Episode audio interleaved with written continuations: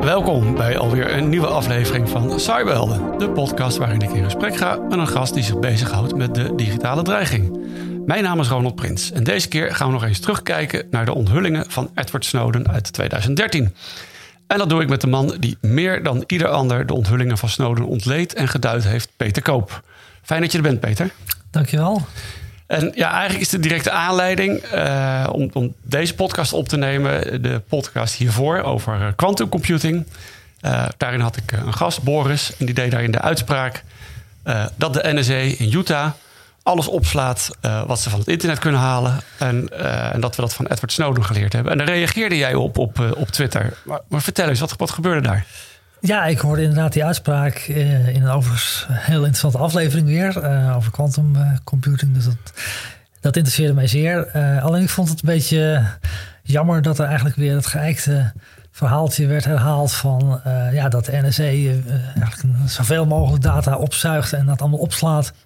Om dat ook, nou ja, misschien nog later weer eens allemaal te gaan uh, ontcijferen als, als de quantumcomputers beschikbaar zijn. Ja. Ehm, want ja, dat idee van dat de NSA gewoon alles verzamelt, ja, dat klopt eigenlijk niet. Oké. Dus daar, daar reageer ik toen even op. Ja, oké, okay, nou heel goed. dan gaan we dat ook verder proberen naar boven te halen, te ontrafelen in deze aflevering. Maar misschien wel goed om, om een klein beetje iets van de historie of, of, achtergrond over jezelf te vertellen. Weet jij maakt een hele beroemde blog. Ja, dat is electrospaces.net. daar ben ik al, nou, wat is het? Ik denk nu bijna tien jaar mee bezig. Eerst ging het vooral over nou, communication security, dus zeg maar apparatuur en methodes die gebruikt worden om communicatie te beveiligen. en ook wel nou ja, de inlichtingendiensten die zich daarmee bezighouden. Uh, maar toen in 2013 uh, Snowden naar voren kwam, toen heb ik me eigenlijk helemaal daarop geworpen.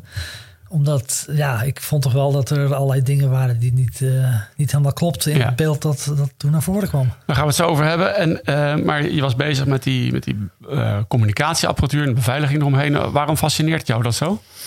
Ja, dat heeft me eigenlijk altijd al gefascineerd. Hè? versleuteling, cryptografie al dat soort geheime dingen, zeg maar. En dan, dit is denk ik iets wat heel veel mensen natuurlijk wel aanspreekt, spionage en zo. En ik ben dan iemand die wil dan weten van hoe werkt het precies en hoe werkt het in de realiteit. Ja. Dus uh, ja, vandaar dat ik me daarvoor uh, voor interesseer al heel lang. Ja, en uh, heb jij enig beeld bij wie allemaal op jouw blog zitten mee te kijken als je weer eens een keer iets nieuws hebt laten zien? Uh, nou, ik, pardon, ik, volg, uh, ik volg dat niet terug. Ik bespioneer mensen zelf niet, uh, zo gezegd. Maar ik weet wel dat ook een hoop insiders, om het zo maar te zeggen, dat die dat ook lezen. Ja. Dus, krijg je wel eens reacties van ze van, kan je dat toch nog eventjes weghalen? Want dat is niet de bedoeling dat iedereen dat weet. Nee, dat heb ik nooit gehoord. wel de nodige complimenten en dat mensen dat heel verhelderend vinden. Ja. dus ja, dat... Nou ja, dat is wel een mooi compliment. En, en ik, ik, las ook altijd jouw blogs. En, uh, en ja, ik vond eigenlijk van. Ik kende niemand die zo verschrikkelijk diep gaat om alles te begrijpen. Wat jij. Soms kijk je alleen naar een foto van de apparatuur in het Witte Huis. Waar een president bij zit. En elk knopje weet jij te benoemen. Je gaat voor mij urenlang. Zit je het internet af te zoeken om te kijken of je de leverancier ervan kan vinden. En daar weer meer informatie mee naar boven weet te halen. Um, zo ben je voor mij ook in. Uh, met Snowden aan de gang gegaan. In de juni 2013, denk ik, was het, ja, de, de, onthullingen. Ja. Ja. Nou, misschien voor, het is ondertussen alweer uh, acht jaar geleden, dikke acht jaar geleden dat het allemaal gebeurde. Um, nou, misschien kun jij zelf een beetje introduceren wat, wat Snowden allemaal heeft laten zien. Ja, uh, Snowden begon dus in, op 5 juni, uh, was dat geloof ik uit mijn hoofd, 5, 6 juni. Uh, dat de eerste onthullingen naar voren kwamen. De eerste onthulling was um, een, een, juridisch document dat inhield dat de NSA de bevoegdheid kreeg om metadata van Amerikaanse telefoonmaatschappijen op te slaan. Uh, en een dag later kwam al een, eigenlijk de meest bekende onthulling van Van Prism. Oh ja. Dat maar, maar, dat, maar dat eerste, dat is ook fascinerend, want de NSA, in, wij hebben dat niet in Nederland, maar Amerikaanse inlichtingendiensten, de inlichtingendiensten mogen zich niet richten op hun eigen burgers in Amerika zelf. En de ja. deed dat wel. Ja, dat is het beeld wat er eigenlijk naar voren is gekomen. dat de NSA via dat programma, dat officieel heet dat dan Section 215, Section 215 uh, van de Patriot Act. Ehm, het idee was dat mensen kregen was dat de NSA zich daarmee op Amerikaanse burgers richtte en daarmee Amerikaanse burgers bespioneerde. Wat absoluut verboden is. Hè? De, ja. de buitenlandse inlichtingendiensten in de Verenigde Staten, dus met name de CIA en ook de NSA, uh, die mogen zich alleen op buitenlandse targets richten en die mogen absoluut niet binnenlands te werk gaan. Dus vandaar dat dat, dat programma uh, in de VS zelf de, de meeste ophef veroorzaakte. Ja, en, maar uiteindelijk, ze deden het dus wel. Dit keer was er dus een uitzondering gemaakt dat ze zich wel op Amerikaanse burgers mochten richten. Want ze hadden alle telecommunicatieverkeer van alle Amerikanen. nou ja, dat bleek achteraf heel wat genuanceerder te liggen.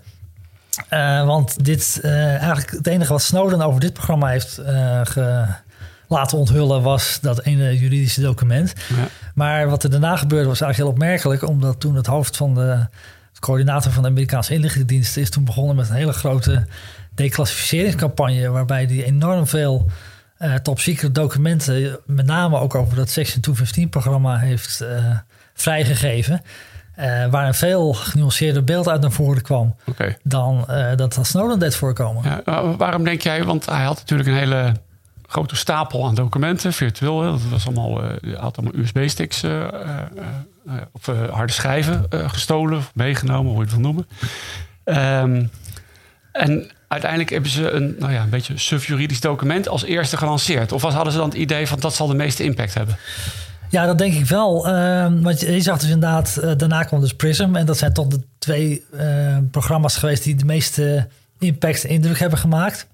Dus ik denk dat ze eh, in, dit, in dat juridische document, dat ze daarin dachten van oké, we hebben nu het bewijs van dat de NSA inderdaad de, de metadata van, van Amerikaanse ja. telefoongegevens binnenhaalt. Ja. Uh, wat strikt genomen ook klopte. Alleen dat was maar een heel klein deel van het verhaal. Ja, nou, ik, ik wil straks nog eventjes over ook de beweegredenen van, beweegredenen van Snowden. En hoe hij het heeft aangepakt. En met die journalisten dat allemaal gedaan heeft. Uh, maar misschien toch uh, ja, eerst toch even de diepte in over die programma's. Want je noemde net Prism eventjes. Wat was dat? Ja, Prism, dat is vooral bekend dus van die, van die hele kleurige en toch eigenlijk wel vrij lelijke PowerPoint slides.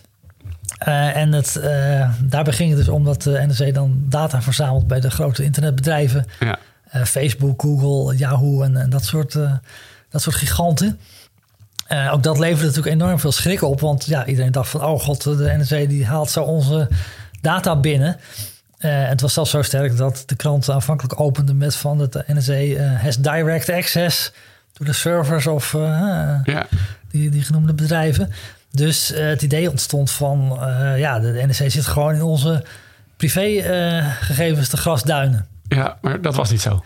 nee, ook dat bleek dus veel genuanceerder te liggen. Dat direct access, dat was eigenlijk een, ja, ook een misverstand. Een, een, zo'n zo slide die ze verkeerd hadden geïnterpreteerd. Ja. want ja, uit, uit latere publicaties blijkt dat de, het niet de NEC zelf is, maar dat de FBI die gegevens ophaalt. Ja, het maakt toch niet uit welke, welke dienst het nou doet. Het gaat erom dat die gegevens uh, weggehaald worden. Nou ja, uh, in die zin dat uh, de FBI die zit ertussen, omdat die dus eerst goed gaat kijken van zitten er geen gegevens van Amerikanen tussen. Oh, die filteren ze eruit. Die filteren ze eventueel uit. Ja. Want de NSA, die, um, zoals zei, die is voor buitenlandse inlichtingen verantwoordelijk. Ja. en PRISM is ook nadrukkelijk bedoeld alleen voor buitenlandse targets. Dus de NSA die, uh, nee, die denkt van oké, we hebben informatie nodig over deze, deze, deze targets. Ja. Die moeten ook gericht aangeven van welke individuele targets het om gaat. Hè, met e-mailadressen of andere kenmerken. Uh, en die geven ze door aan de FBI. En die kijkt dan nog met een extra check van... zitten daar geen Amerikanen tussen? Ja. En dan pas gaat de FBI het ophalen en wordt het uh, aan NSC doorgegeven. Maar en er was dus niet een computer van de FBI rechtstreeks verbonden, laten we maar even met, met Google, met, met, met Gmail backend of zo, zodat zij gewoon een e-mailadres en typen, ze hadden gelijk alles. Nou ja, hoe dat, hoe dat heel precies gaat, dat weten we eigenlijk nog steeds niet. Ja. Uh, het idee was dat uh, eigenlijk die bedrijven dat op verschillende manieren inkleden. Hè? afhankelijk van wat voor die bedrijven zelf het handigst was. Maar dat de FBI gewoon aankwam met een grote lijst van... Nou ja, we willen de data over die en die buitenlandse targets hebben. En dat dan zo'n bedrijf bepaalt van ja, wat is de makkelijkste manier om, om die data over te dragen. Ja. ja, wat ik zelf fascinerend vond nog is, want die journalisten waren natuurlijk ook naar die bedrijven gegaan. En zeggen, wat doen jullie nou? Je zit allemaal informatie zomaar eh, uit te delen aan de NEC. En dat gingen ze glashard ontkennen. Ja, er werd ook, in het begin werd ook gevraagd van, uh, hè, van uh, jullie werken mee aan het PRISM-programma. Nou ja, logisch op zich dat die bedrijven dat niet weten, omdat Prism is gewoon een intern codewoord van de NEC. Ja. Dus dat, dat, dat komt nooit naar buiten. Hè? Maar ze weten toch wel dat ze informatie aan een inlichtingendienst geven? Nou ja, ze wisten eigenlijk alleen dat zij dus informatie uh, aan de FBI uh, gaven. Uh, en waarschijnlijk uh, beseft die bedrijf misschien niet eens dat dat uiteindelijk bij de NSA belandde. En, en werd dan echt de FBI een soort cover ingezet, zodat het, uh, om het een beetje fusie te houden van waar het nou terecht ging komen? Mm, ja, dat wil ik niet direct zeggen. Het is, het is vooral een juridische reden, omdat voor binnenlandse zaken is gewoon de FBI eh, verantwoordelijk. Ja.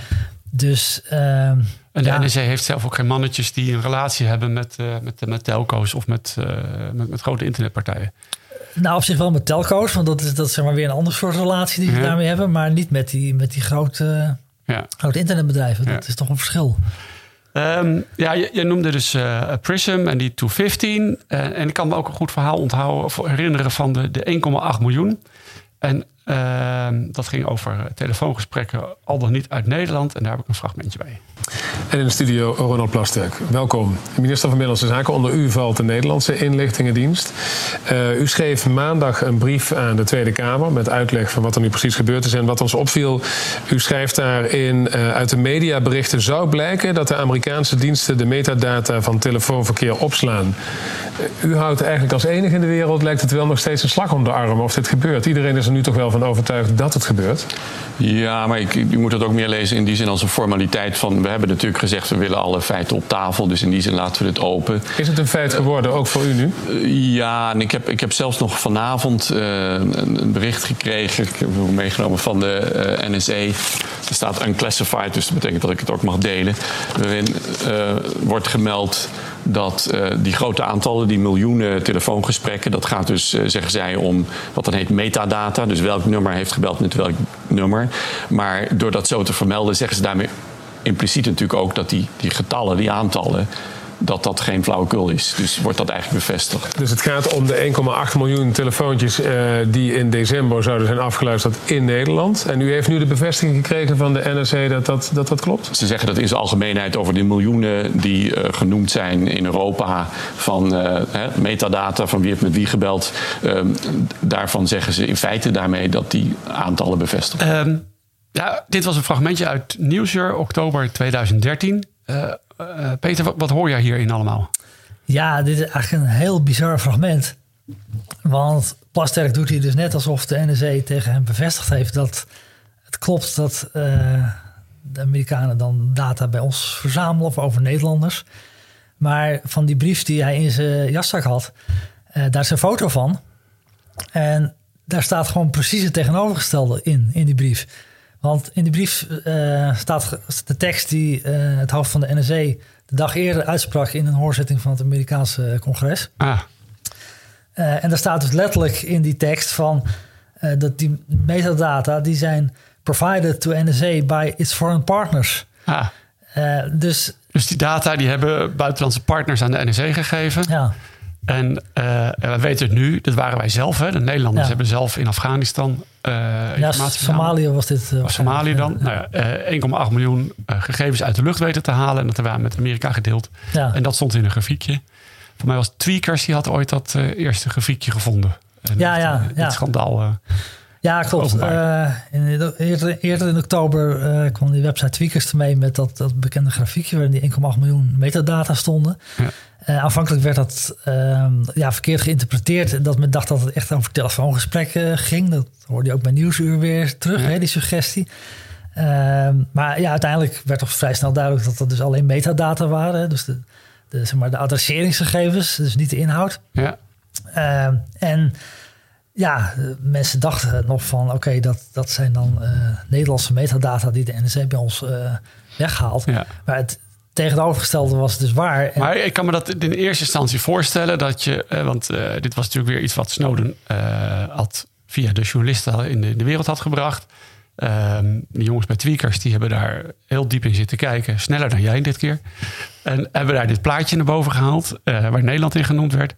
Ehm, ja, en als je geen context hebt, dan ga je eh, dat maar invullen. En dan denk je, ja, eh, dit zijn spionnen. En je had de verhalen van Snowden al gehoord. Dus die, die zullen dat bij ons wel weggehaald hebben. Maar voor mij waren er ook wel andere landen, Noorwegen, weet ik. En die hebben onmiddellijk gezegd, nee, dat hebben wij zelf gegeven aan de Amerikanen. Ja, En toch komt Plasterk dagen daarna in het nieuws met een, met een briefje wat hij niet begrijpt. Waarin hij zegt, ja, het is verschrikkelijk wat eh, Amerika doet. ja nee, het, is- het is ook echt eh, absurd. En eh, niet alleen eh, in Noorwegen, ook de Duitse geheime dienst had al veel eerder gezegd van... ja, dit zijn data die wij aan de Amerikanen hebben gegeven. Ja, Eh, dus er zijn maar liefst twee landen geweest die dat uit zichzelf hebben gezegd.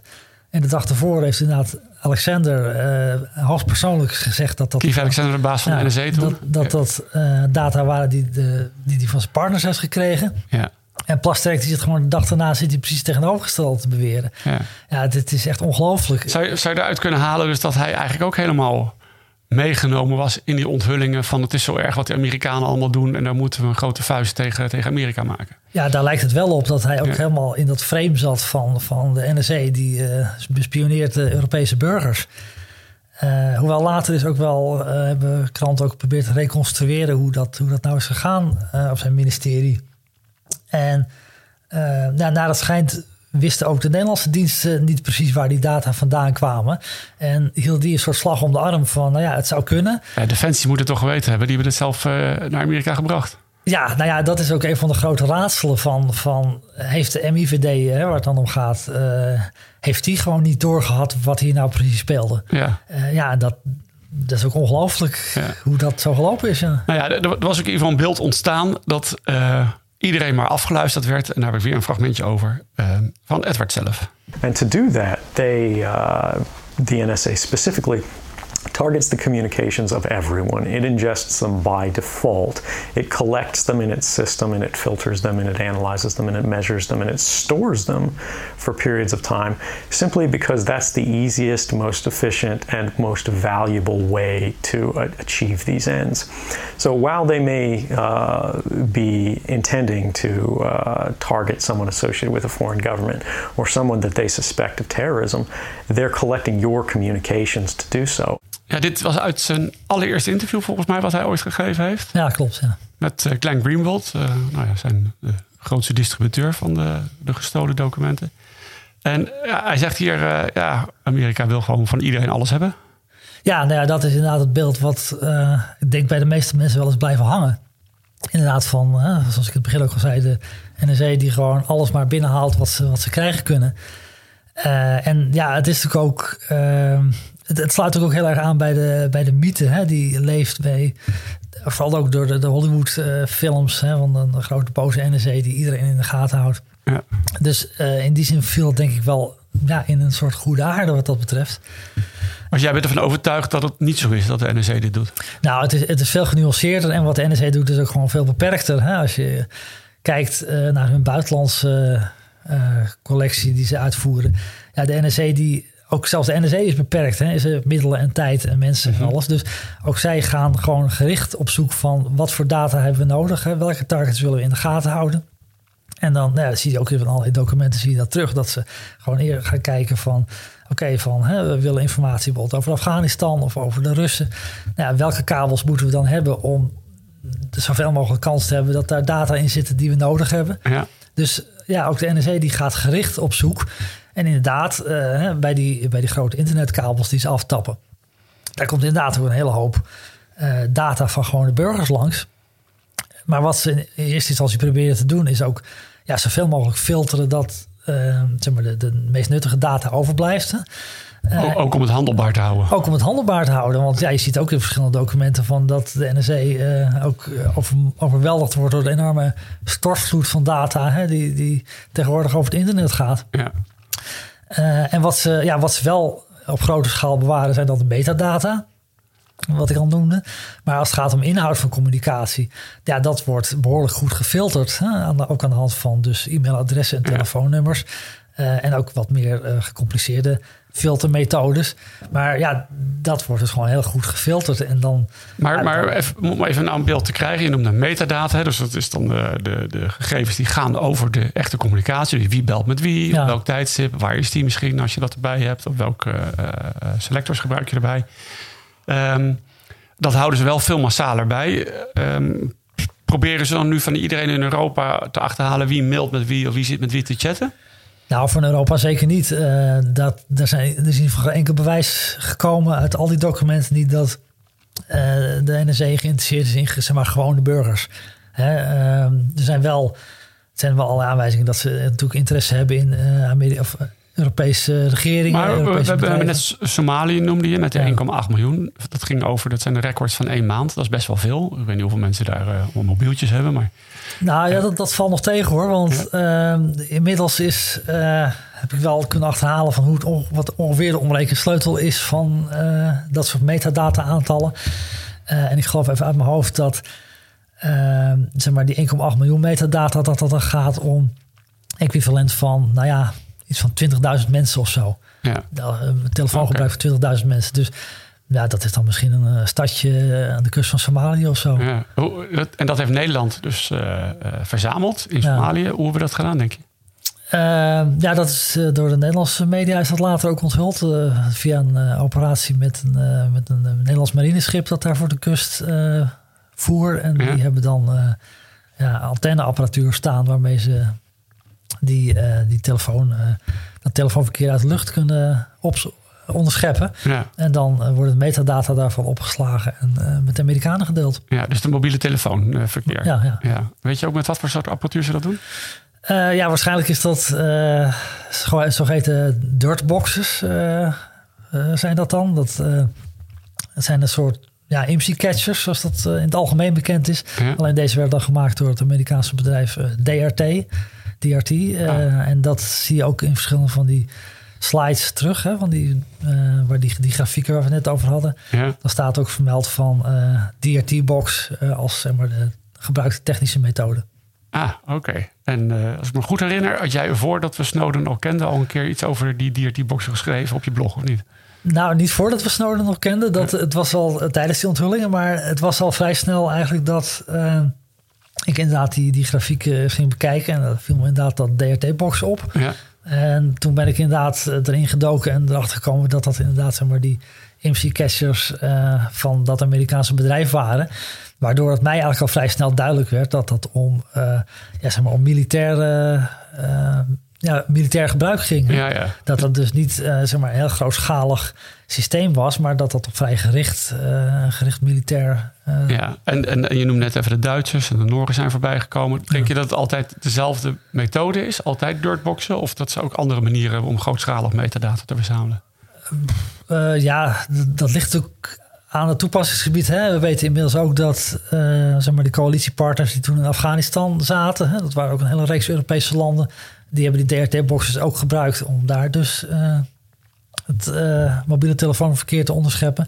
Maar ja, er zijn ook ja, talloze andere methodes. Eh, Van de Amerikanen weten we dat die dat doen met, met schepen, met drones tegenwoordig ook vooral. Vliegtuigen kunnen het ook. Ja, Dus ja, je kan eigenlijk, die dirtboxes zijn relatief kleine, kleine ja maar er, er worden geen glasvezelkabels uit de grond getrokken en daar een tap op gezet. Of ben je dat soort dingen tegengekomen? Eh, nou, dat specifieke geval niet. Eh, de Amerikanen tappen natuurlijk wel die glasvezelkabels. Alleen op een heel andere manier gebeurt dat hoor. Met een heel andere techniek. Ja, en dan ook in een bevriende omgeving en niet in een vijandelijk gebied. Eh, nou, er zijn wel programma's die waarschijnlijk...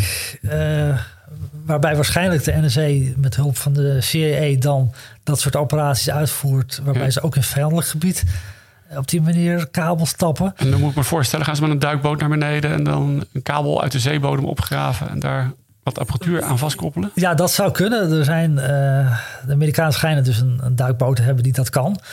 Eh Russen schijnen ook apparatuur te hebben die dat, eh, eh, schepen en zo die dat kunnen. Ja, Eh, vorige week was er nog eentje, een weekje zoek geloof ik. Hè? in de buurt van Nederland, ja. Ja. Zo'n Russisch schip dat hier eh, vlak bij de kust voer. Dus eh, ja, althans, laat ik zeggen, uit de Snowden-onthulling hebben we daar verder totaal geen informatie over gevonden hoor. Hmm. Uh, want dat zijn waarschijnlijk operaties die zijn nog veel geheimer zijn dan waar Snowden zelf toegang toe had.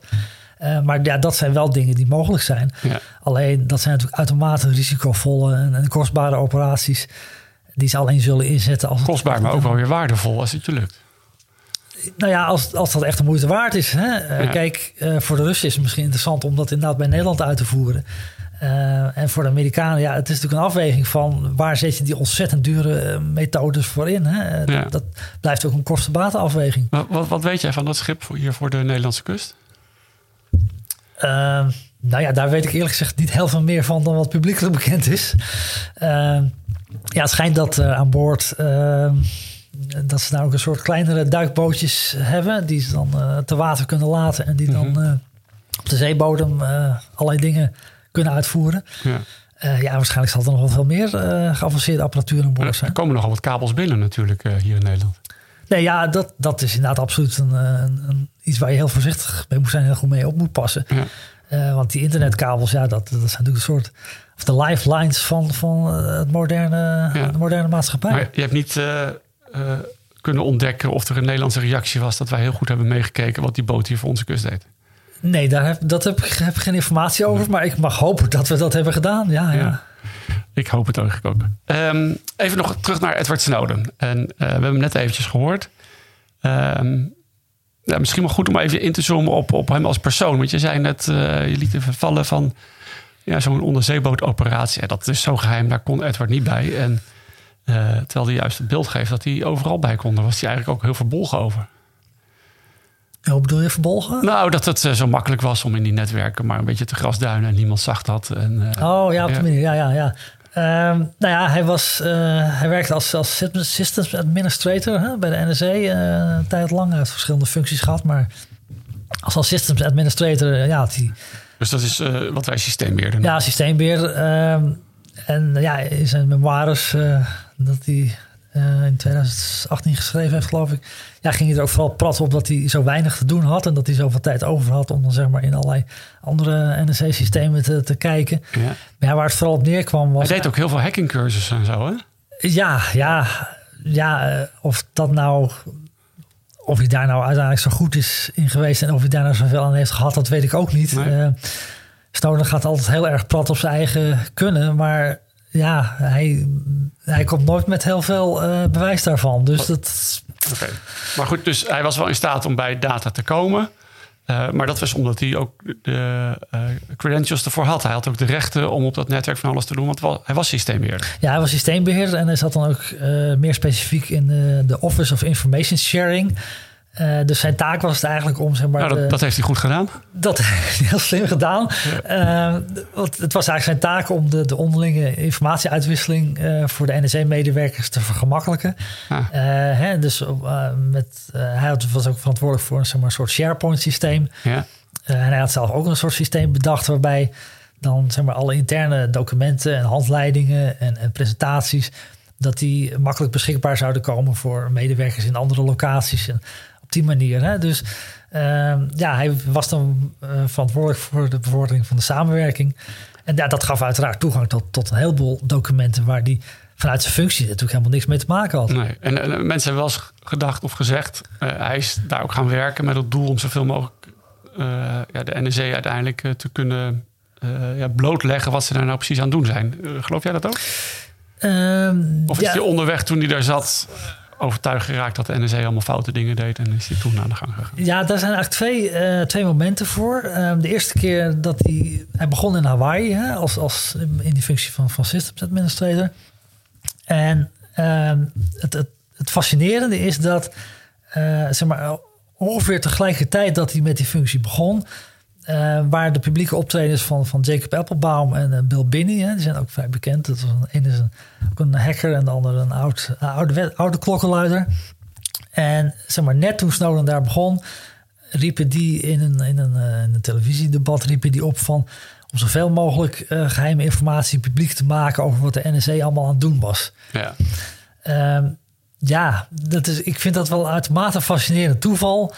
Of Snowden daartoe is, daardoor hij, hij, heeft ook wel naar gerefereerd, hè, naar die twee. En, de. Ja, nee, Ja. ik neem aan dat hij bekend is en dat hij dat, dat optreden ook heeft gezien. Want dat Ja. past echt in zijn, in zijn, in zijn denkwereld. Eh, dus ja, het is bijna niet voorstelbaar dat hij zich daardoor niet heeft laten inspireren om eenmaal daar werkend inderdaad documenten te gaan verzamelen. Ja. En hij heeft later, eh, begin 2013, heeft hij dus een nieuwe functie gekregen. Eh, en daar, eh, daarvan heeft hij in- zelf gezegd, echt in, in, de of in, de, in de krant, in een Chinese krant geloof ik voor het eerst, heeft hij gezegd dat hij die functie inderdaad bewust heeft opgezocht om aan nog meer informatie te Ja, ja. komen van, van wat, waar hij nog niet over beschikte. Ja, want hij is een, eh, was ervan overtuigd dat wat daar gebeurde, dat het niet kon. Maar heeft hij zich een goed beeld kunnen vormen van wat de NSA nou eigenlijk deed? Want hij, zat zelf niet in de operatie, hij was niet zelf bezig met inlichting verzamelen. Hij moest zorgen dat de computers hun werk deden. Ja, ja. Ehm, ja, ehm, dat, dat is natuurlijk een fascinerende vraag. Hè, van, van wat heeft hem gemotiveerd? Ehm, in eerste instantie is natuurlijk... Snowden wordt ook altijd een klokkenluider neergezet. Hè, van, hij heeft allemaal misstanden onthuld en, en noem maar op. Eh, alleen, ja, als je zijn, zijn biografie gaat lezen... of zijn memoires... dan komt hij nergens... eh, ja, komt hij nergens aan toe om precies aan te geven wat nou die misstanden waren waar hij op ge- gestuurd was. Dus ehm, Maar die misstanden was toch gewoon dat hele rijtje waar we het net over gehad hebben. Met, eh, met, met Prism en eh 215 en eh, de andere programma's die, allemaal, die hij gepubliceerd heeft. nou ja, kijk, ehm, voor hem mag dat misschien, mogen dat misschien programma's zijn geweest waar hij het niet mee eens was. Maar in ieder geval waren al die programma's legaal. Die waren gebaseerd op, eh, op, op geldende Amerikaanse wetten, goedgekeurd door eh, de Amerikaanse rechtbank voor, voor buitenlandse inlichtingen. Ja. Eh, Oké, er zijn inderdaad ook voor dat Section 215-programma zijn er ook diverse rechtelijke uitspraken geweest die na de hand hebben gezegd van dat het, eh, ja, dat het niet in overeenstemming was met hoe de wet het bedoeld heeft. Dus je kan inderdaad zeggen van oké, dat programma eh, dat, dat ging wettelijk te ver. Maar dan nog, eh, het, het, het zijn niet de grote misstanden geweest die je zou verwachten. Ja. Hè? En er zijn natuurlijk ook een hoop onthullingen geweest over van dat de NSA eh, internationale conferenties afluisterde en eh, de president van Brazilië afluisterde. Ja, uiteraard is daar enorm veel ophef over gekomen. Maar dat zijn natuurlijk verder geen illegale dingen of misstanden. eh, Dat is wat, wat, wat inlichtingendiensten doen. dat is wat inlichtingendiensten doen. En wat, eh, hè, zeker zo'n grote, van een groot land als, als de Verenigde Staten. Ja, daar worden die mensen voor betaald om dat te doen. Ja. Peter Koop, de factchecker van de surveillance wereld en in het bijzonder van Edward Snowden. Heel veel dank voor dit gesprek. En volgende week kan je luisteren naar deel 2 van dit gesprek. Elke donderdag kan je naar een nieuwe aflevering van Cyberhelden luisteren. Mijn gesprekken met cyberhelden kan je terugluisteren via Spotify, de podcast-apps van Apple en Google en via de website cyberhelden.nl. Veel dank weer voor het luisteren en graag tot volgende week.